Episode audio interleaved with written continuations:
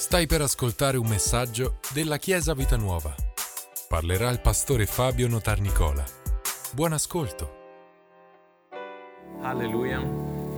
Questa mattina vogliamo, desidero concludere questa serie di insegnamenti che abbiamo fatto e che stiamo facendo, insomma, sulla, sull'autorità, e, e sull'autorità del credente, diciamo. Questo è il, il tema di queste, questa predicazione. Oggi il titolo è L'autorità e la vita quotidiana. L'autorità e le, le battaglie quotidiane della vita. E vorrei veramente, se non avete ascoltato le predicazioni precedenti, vi chiedo di farlo perché è un po' tutto collegato ed è una serie molto importante ed è molto pratica. Oggi voglio partire da Giovanni capitolo 20, versetto 30 e 31. Quando insegno la scuola biblica dico sempre che questa è un po' una cornice, la prima cornice del Vangelo di Giovanni di chiusura. E, e Giovanni scrive queste parole molto importanti. Lui dice, Or Gesù fece ancora molti altri segni che non sono scritti in questo, in questo testo, in questo libro molti altri segni in presenza dei suoi discepoli che non sono scritti in questo libro, ma queste cose sono state scritte affinché voi crediate che Gesù è il Cristo, il Figlio di Dio, e affinché credendo abbiate vita nel suo nome. Sapete, quando Giovanni scrive queste parole, lui è stato ovviamente discepolo di Gesù, ha vissuto con Gesù, però sta scrivendo praticamente un po' alla, quasi alla fine del primo secolo, quando ormai quasi tutti gli altri condiscepoli erano morti e la maggior parte di morte violenta a causa della testimonianza.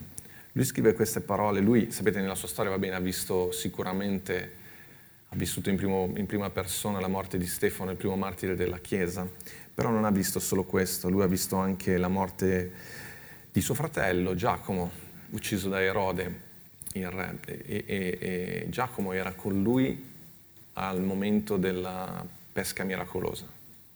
Loro hanno scelto insieme di seguire Gesù e non sono più tornati indietro.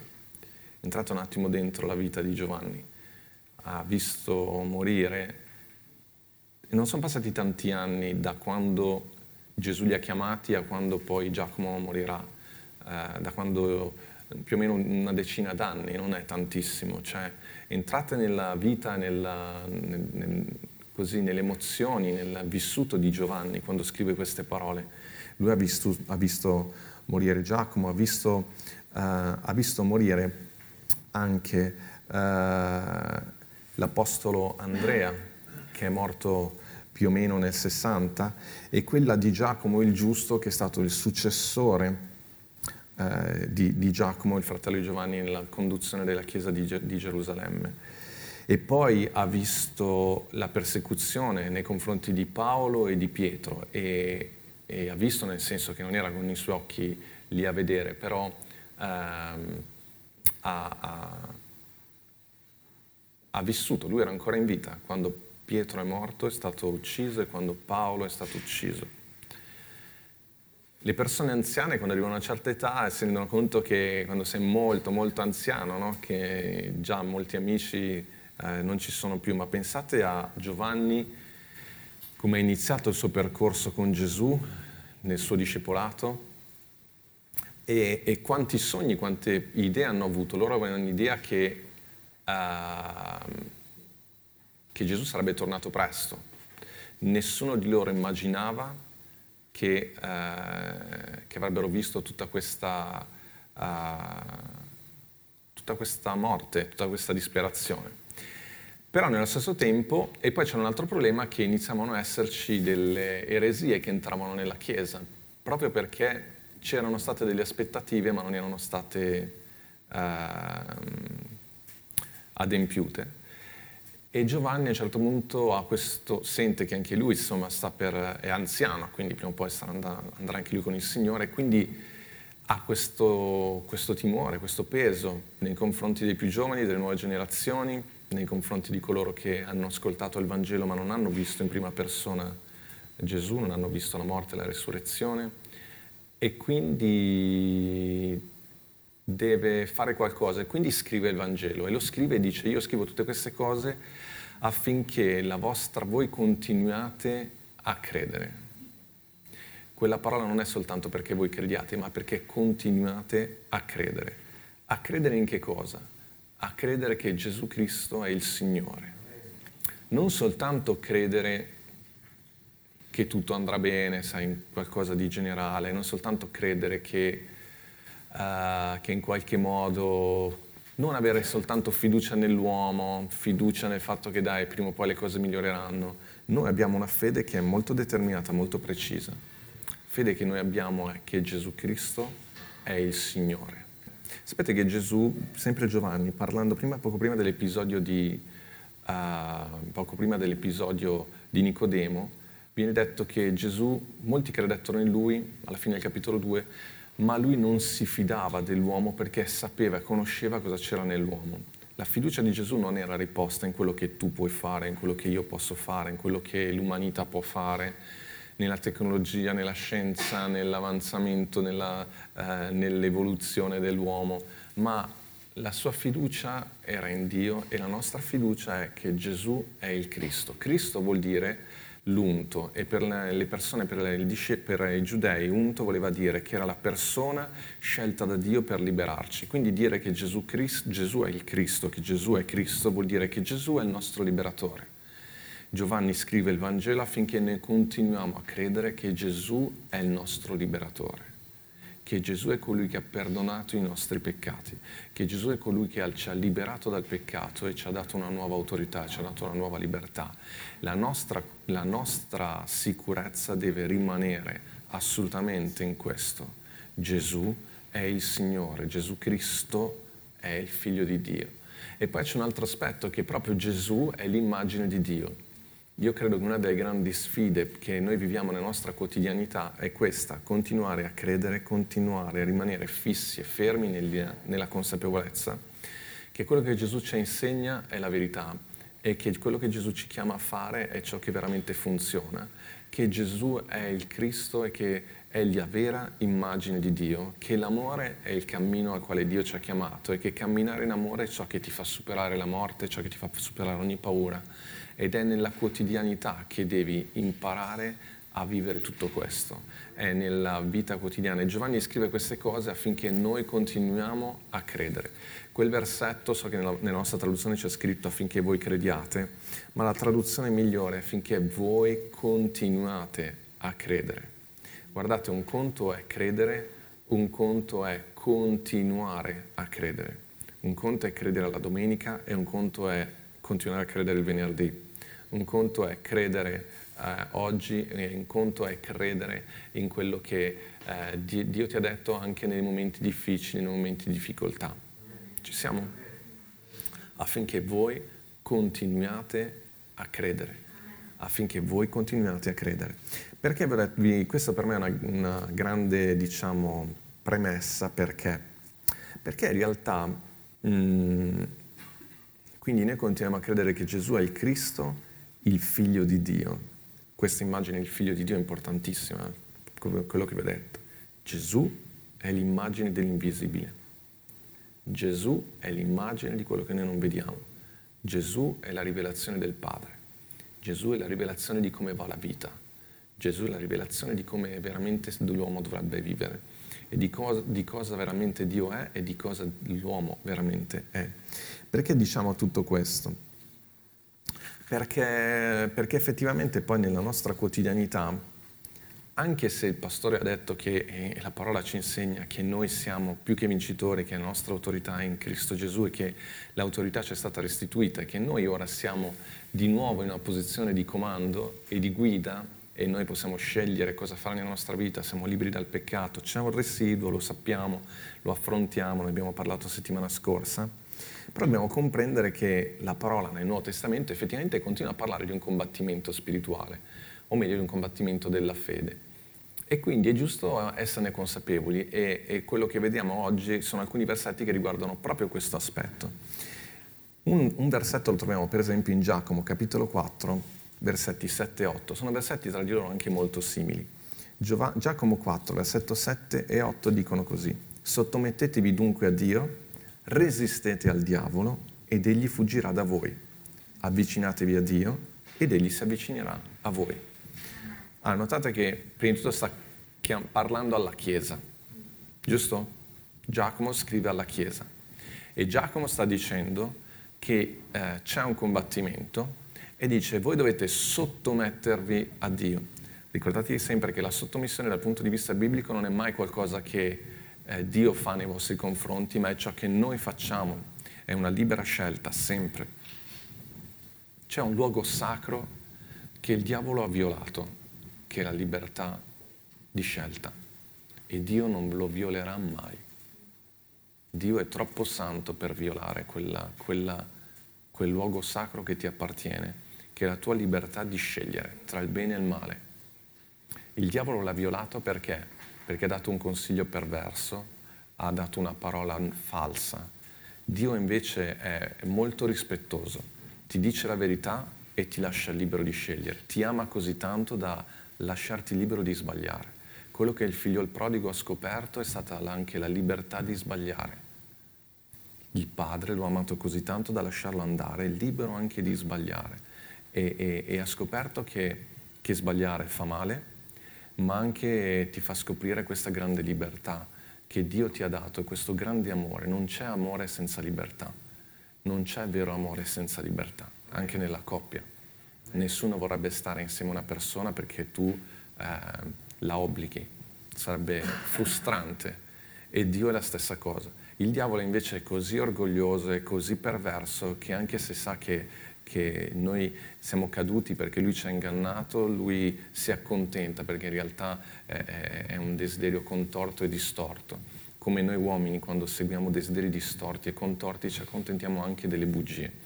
E quindi torniamo a noi, c'è un luogo sacro che è la nostra libertà, Dio non la viola mai, non violatela neanche voi nei confronti degli altri, la Chiesa non deve mai scendere a usare strategie che siano di... Ehm, di falsa persuasione, di inganno, di manipolazione. Mai, mai. Non, non, è, non, è, Gesù quello, non è Dio, non è il Vangelo.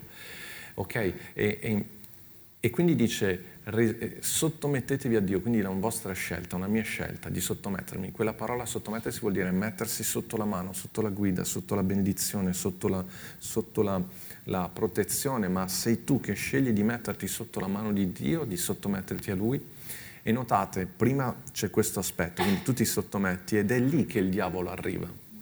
Finché non sei sottomesso, il diavolo non, non gliene importa niente di venirti a, rovina, a, a, cambiare la vita. E quindi il diavolo ha più a che fare con i credenti che non con i, i non credenti. Sono già avvolti quando noi eravamo nel mondo. Parliamo di noi, prima nel mondo facevamo quello che volevamo, non ci interessava niente, non avevamo, sì, la coscienza si faceva sentire, ma trovavamo sempre il modo di però è nella Chiesa, quando noi credenti ci mettiamo e agiamo sulla parola, è normale, te lo devi aspettare che il diavolo venga e, e la parola dice, Giacomo dice, resistete, è sempre una questione di resistere di difesa. È più facile difendere qualcosa sul quale tu sei già che non conquistarlo.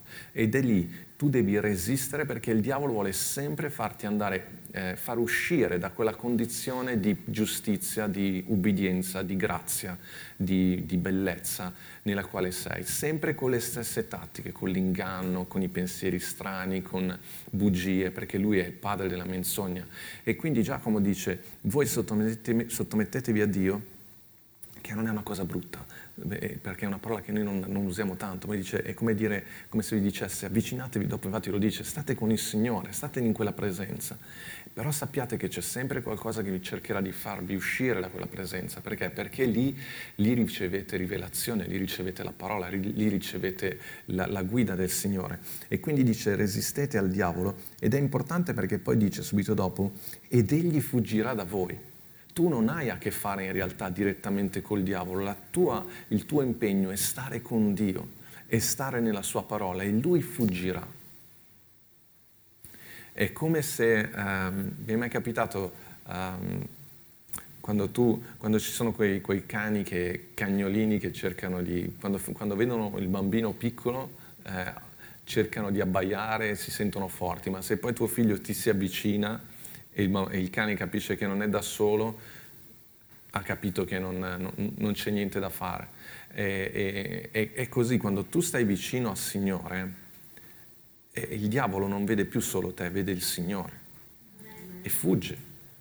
quando capisce che tu ti stai muovendo sulla parola, lui sa che c'è potenza in quella parola, lui sa che, che bastonata ha preso alla croce. Quando tu sei lì alla, nella luce, le tenebre vanno via. Quando tu sei lì, è, il combattimento non è contro il diavolo nel senso che tu hai un corpo a corpo, a corpo con il diavolo, devi fare chissà quali battaglie spirituali. La tua battaglia è rimanere nel Signore. E il diavolo fuggirà da te. Qualcuno dice che quella parola fuggire vuol dire proprio che scapperà a gambe elevate. Non, non hai bisogno di nient'altro perché lì, in quel luogo, hai la vittoria. Sta- però il tentativo del diavolo di farti, di, di farti scivolare via c'è sempre. Eh, vi ricordate che Giacomo 1, versetto 14 dice, ciascuno è tentato quando è trascinato e adescato dalla propria concupiscenza. Però Guardate, questo è un concetto importantissimo che non ho capito da tanto, però grazie a Dio ci sono arrivato. Sempre grazie a qualcuno che l'aveva capito prima di me e quindi imparate ad ascoltare, leggere persone che hanno eh, maggiore diciamo, esperienza. E sapete, noi diciamo sempre, perché lo dice Ebrei, che, siamo, che Gesù è stato tentato come noi in ogni cosa per quello lui è un fedele sacerdote, lui è uno che, è uno che ci comprende. Voglio leggervelo questo versetto perché è importante. Siamo in Ebrei capitolo 4, 15. Dice, noi non abbiamo un sommo sacerdote che non possa simpatizzare, cioè che non ti possa capire, che non possa simpatizzare con le nostre infermità, ma uno che è stato tentato in ogni cosa come noi, senza però commettere peccato. Qui c'è un problema però, che Giacomo dice che noi siamo tentati dalle nostre concupiscenze è possibile che Gesù sia stato tentato dalle sue concupiscenze? No, perché Gesù non aveva concupiscenza. Quindi come può essere stato tentato come noi se lui non ha avuto concupiscenza dentro di sé e noi invece siamo tentati dalla nostra concupiscenza? Vi ricordate che il pastore settimana scorsa vi ha detto che noi abbiamo questo residuo di malizia, che noi abbiamo questo, eh, questa natura di peccato del passato, qualcosa che Paolo stesso ci dice, fate attenzione, vi ricordate, prendilo per mano prima che ti prenda la mano. Quindi, però Gesù questa cosa non l'aveva. Ma allora di che cosa sta parlando Ebrei quando dice che Gesù è stato tentato come noi? Gesù è stato tentato come noi, ma come figlio di Dio, come uomo, 100% Dio, 100% uomo, ripieno di Spirito Santo. Lui che era nel, sottomesso al Padre al 100%, si trova in quella posizione di cui parlavo prima, anche lui è stato tentato come figlio di Dio a lasciare quella posizione. E ora Cristo vive dentro di noi ed è, noi viviamo quelle tentazioni, sono un livello di tentazione ancora più alto, un livello di tentazione, una dimensione di tentazione che l'uomo carnale non conosce, che non c'entra niente con la nostra concupiscenza. Questa tentazione di cui sta parlando è, guardate che Gesù stesso ha vissuto le vostre stesse tentazioni, nel, nella, nel, nel senso che quella posizione in Cristo, va bene, è stata tentata anche in Gesù, nella vita di Gesù. E lui ha resistito. E lui vi capisce. Cristo ora è in voi e quel Cristo in voi subisce le stesse tentazioni che Gesù ha vissuto, che sono quelle, di, uh, quelle che troviamo nel, per esempio nelle tentazioni del deserto, quindi di, uh, visto che sei Dio, fai usa l'autorità per te stesso, oppure visto che sei Dio fai qualcosa di spettacolare, visto che sei Dio allora... E quelle tentazioni che poi ha, ha vissuto nella, in tutta la sua vita. Capite quello che stiamo dicendo? Sono, è un livello di tentazione, di tentazione completamente diverso. Però la cosa bella che ci sta, la rivelazione che c'è qua è questa. Cristo ora è in te. E quel Cristo che è in te ancora oggi vive quella tentazione, ma quelle prove, ma è sempre vincitore. È sempre vincitore. Cristo è in te per aiutarti in tutto questo. E non stiamo parlando della tentazione della carne, della concupiscenza, ma stiamo, tenta- ma stiamo parlando di tutti quei combattimenti spirituali che viviamo, perché attraverso il quale il diavolo vuole farci perdere la rivelazione di chi siamo in Cristo. Ok, questa è la frase giusta tutte quelle battaglie attraverso le quali il diavolo vuole farci perdere la posizione che noi abbiamo in Cristo. Sappi che Gesù sa, le conosce bene, è in te e sa come fare. ti capisce. Ogni volta che tu preghi, ogni volta che tu hai difficoltà, Gesù sa di che cosa stai parlando, perché le ha vissute. Amen, Chiesa. Sono riuscito a trasmettervi questo. Alleluia, molto, molto importante. Quindi stiamo dicendo che il nostro combattimento ah, eh, non è contro il diavolo direttamente. Il versetto di Giacomo dice ancora, avvicinatevi a Dio ed egli si avvicinerà a voi. Sapete cosa significa quel avvicinatevi a Dio? Il modo più semplice per, per comprenderlo è, come faccio ad avvicinarmi a Dio? Mettete in pratica la parola. Questa è la chiave. Avvicinarsi a Dio significa agire sulla rivelazione che hai avuto, mettere in pratica la parola. Mettere in pratica la parola è come accendere la luce. Le tenebre vanno via subito. C'è una frase che amo tantissimo, vediamo se, um, che dice così, i momenti in cui veramente vivo, ascoltatemi bene, i momenti in cui veramente vivo sono quelli in cui tutta la mia volontà entra in azione. I momenti in cui tu veramente vivi Cristo in te è quando tu agisci sulla rivelazione della parola. Quando hai dei dubbi sulla parola, quando hai delle difficoltà ad afferrare pienamente il concetto della parola, mettile in pratica. Mettile in pratica e vedrai che poi capirai. Ci sono delle cose che noi capiamo soltanto nel farle. E mi è capitato di dover spiegare qualcosa a qualcuno e alla fine dirgli guarda, te lo faccio vedere, è più facile farlo che spiegarlo. La parola di Dio è più facile farla che spiegarla, metterla in pratica che spiegarla. Ci siamo, Chiesa? E il diavolo fuggirà. Prima Pietro capitolo 5 versetto 8-9 dice siate sobri, vegliate perché il vostro avversario, il diavolo, va attorno come un leone ruggente cercando chi possa divorare. Resistetegli. Notate che ancora la parola è resisti. Perché? Perché tu hai già la vittoria. Guarda, la puoi perdere solo tu questa partita. Per il resto la vittoria è già tua. Resistigli, resistetegli, stando fermi nella fede. Molte volte diciamo che la fede è azione ed è giusto, è agire. In fede si agisce in fede, ma c'è anche un aspetto della fede che è invece rimanere fermi rimanere fermi. Ho creduto in questa cosa e non mi schiodo. Ho creduto nella parola e non cambio idea. Credo che Gesù Cristo è il Signore, che Gesù Cristo è il Figlio di Dio e non torno indietro da questa cosa. Ho preso una decisione e rimango fermo su quella decisione. Perché le cose, i risultati non si vedono dopo un giorno, dopo una settimana, dopo un mese, ma so che si vedranno. La gloria di Dio sarà manifestata. Ricordate, non ti ho detto che se credi vedrai la gloria di Dio. Credere è molto importante. E qui dice state fermi, state fermi nella fede, sapendo che le stesse sofferenze si compiono nella vostra fratellanza sparsa per il mondo.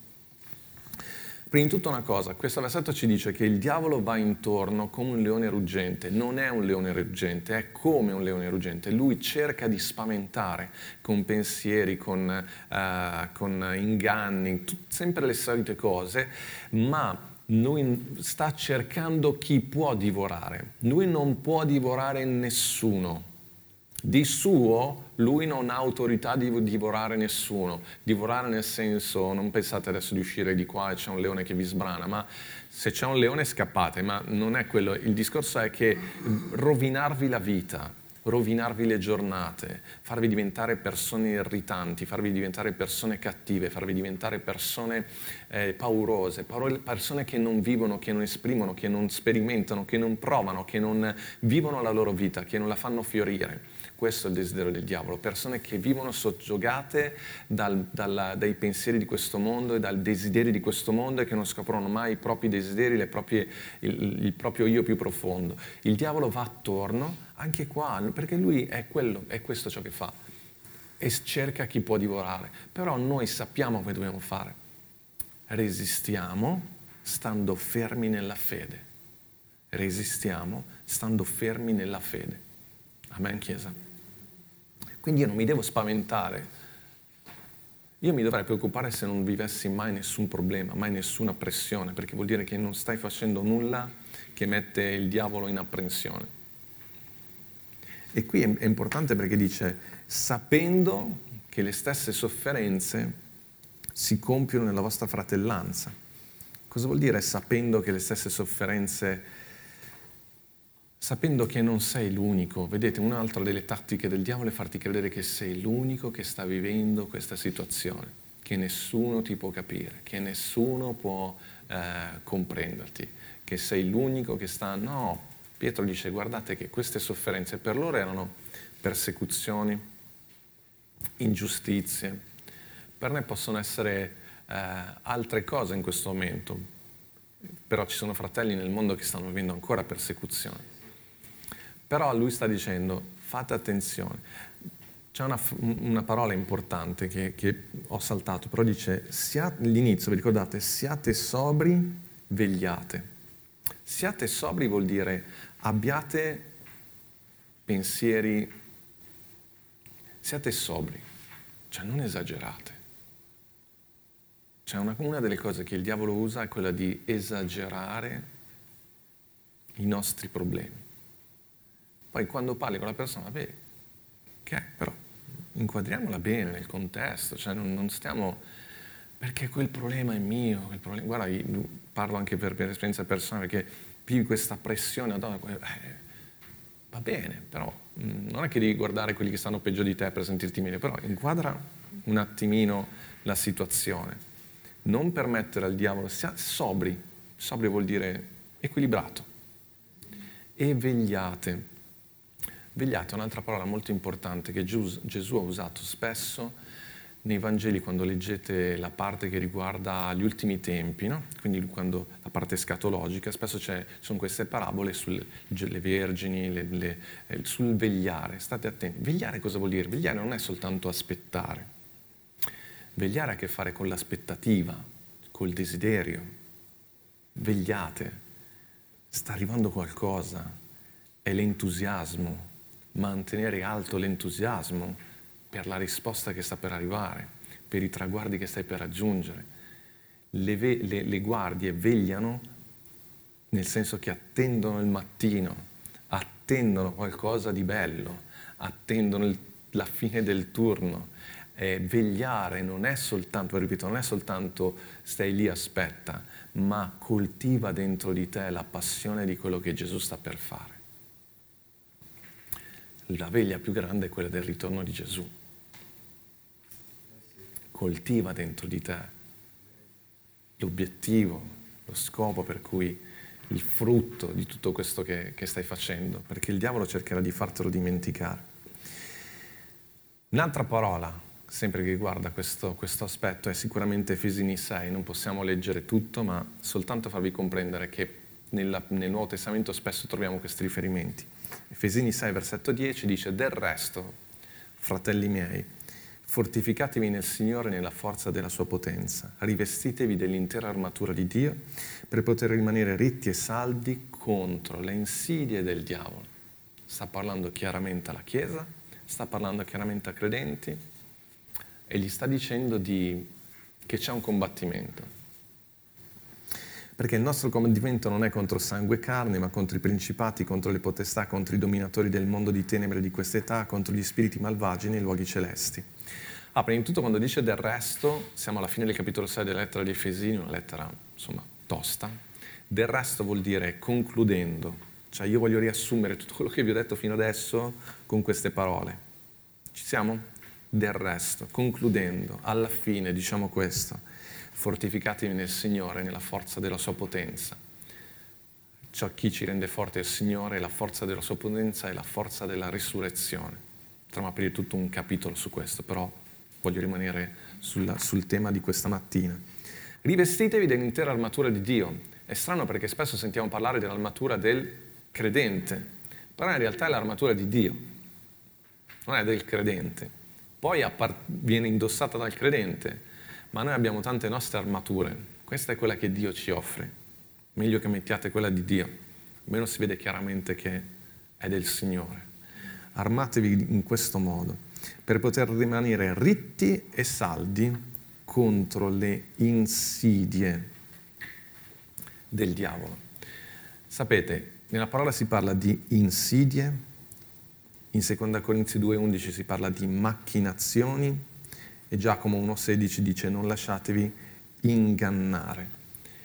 Noi conosciamo le tecniche del diavolo, sono insidie, macchinazioni, inganni, sono solo quelle. Ma quando tu rimani nella parola, nella verità, e resisti e stai fermo in questa parola, rimani sottomesso al Signore, sottomesso a quello che Lui ti chiede di fare, sottomesso alla Sua parola. Ma guardate, prima ancora del fare proprio la parola, sottomesso a ciò che Lui dice di me e non a quello che il diavolo dice di me, non quello che il diavolo vorrebbe farmi credere di me, sottomesso a quello che, che Gesù dice di che cos'è la fratellanza, di che cosa sono le relazioni. Rimanere fedeli e ascoltare, come Dio diceva al popolo di Israele. Ascolta, ascolta. Ubbidire ha in sé la radice dell'ascolto, ub, udire, cioè ascoltare, udire e, e, e agire. Quindi l'obbedienza non è altro che un ascolto che mette in pratica. Devi ascoltare il Signore voi siete creati dalla parola, siete frutto di parola. Quale parola sta suonando dentro di te? Io continuo a ripetervi questo perché alla fine quando uno predica la fede viene dall'ascolto della parola. E quindi se vuoi fortificarti nel Signore, la domanda è che parola stai ascoltando? Che parole stai permettendo che risuonino dentro di te? Stai ascoltando la voce di Dio? Stai ascoltando la voce dello Spirito? o ti piace un po' quella voce che ti fa sentire vittima, che ti fa sentire eh, così al centro dell'attenzione, ma che ti fa scivolare da quella posizione di vittoria. Paolo una volta scrive questo versetto così controverso e dice mi è stata data una spina nella carne affinché non mi insuperbisca. Sapete, il diavolo non vuole che voi vi insuperbire vuol dire innalzarsi.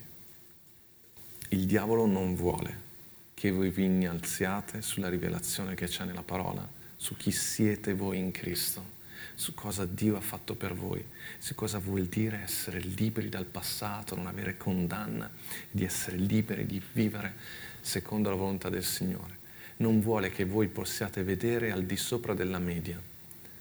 Innalzarsi vuol dire vivere al di sopra della media. Io voglio vivere al di sopra della media ma non nei confronti della media, nei confronti degli altri, della mia media. Parlo di me. Io voglio vivere al di sopra. Io voglio vivere al di sopra. Non voglio, eh, non voglio eh, che poi, già lo sappiamo, non, probabilmente non ce la faremo al 100%. Va bene, noi puntiamo al 100%. Almeno magari all'80 ci arriviamo, al 90 ci arriviamo. E Dio poi ci darà il resto. Ma se non stai sperando niente, se non stai puntando a niente, non arriverai a niente. È rarissimo che accadano cose. Perché? Ormai dovreste averlo capito. Perché di chi è l'autorità? È vostra. Quando Dio... Ieri abbiamo avuto un incontro bellissimo con gli imprenditori, non solo della nostra chiesa, ma anche di altre chiese. E, e, ed è... Ho riproposto, sono partito da questo, questa riflessione quando Dio ha dato autorità all'uomo, gli ha detto, in pratica cosa gli ha detto? Sei libero di creare il tuo destino. E ritorno lì e voglio concludere con questa cosa perché, perché questa settimana quando mi è venuta questa frase, che non ho letto in nessun libro, stranamente, ho detto wow, posso anche io. Veramente c'è uno spazio sacro che è la nostra volontà e, il diavolo, e Dio non, non non violerà mai quello spazio sacro. Il diavolo cercherà di farlo continuamente. Resistete, resistete e sottomettete la vostra volontà, che non è una brutta parola. Fate la volontà del Signore, state lì dove c'è quella luce meravigliosa, dove c'è il vero amore, dove, dove scopri veramente chi sei. Amen, Chiesa. Quindi siate sobri. C'è un'espressione che non posso dire se non altro perché siamo nel mondo evangelico, ma io sono cresciuto a Milano e quando uno esagerava gli dicevi sempre eh là e non lo posso dire. Però insomma cercate di essere un po' così, sapete, questo l'ho letto in un libro, ma sulle missioni diceva uno dei modi, questo grande personaggio, diceva uno dei modi per vedere se uno era ormai al limite nei campi di missione dove proprio c'era persecuzione. E diceva uno dei modi per capire che era al limite, che era ora di, di mandarlo a casa a riposare, era quando non riusciva a ridere di se stesso, a essere un po' sarcastico, a essere un po', mi sfugge la parola, come si dice, autoironico. Quando uno non riusciva a, a, a, a ridere a una battuta fatta su di sé, era il momento che era arrivato al limite perché non era sobrio. Se non riesci a ridere un po' di te stesso, prendi un po' di riposo. Se vedi che i tuoi collaboratori non riescono a ridere di se stessi in una battuta, forse è il caso di staccare un attimo. Stai prendendo troppo sul serio. Ci siamo? Questa è una cosa interessante per gli imprenditori, prendi nota, Alex. Ma anche nella, nella Chiesa, nei settori se non sei in grado di sorridere un po' di te stesso, prenditi un po' di tempo. Amen. Siamoci in piedi.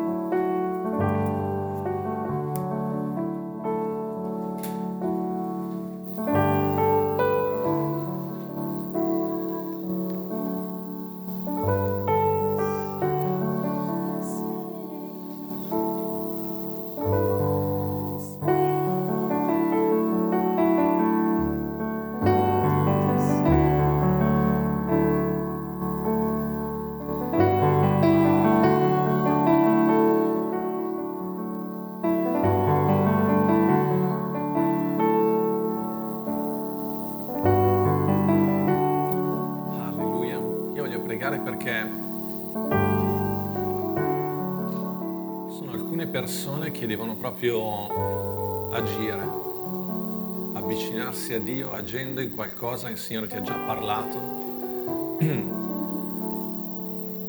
ma stai temporeggiando e più temporeggi e più stai male perché stai violando quello spazio che è la tua libera volontà. Sai qual è la volontà del Signore, ma stai aspettando invece oggi ti sta incoraggiando, ti sta dicendo agisci, agisci. Tu non puoi capire in questo momento quanto ti si schiariranno le idee nel momento in cui agirai, nel momento in cui farai ciò che io ti ho già detto e ciò che hai nel cuore.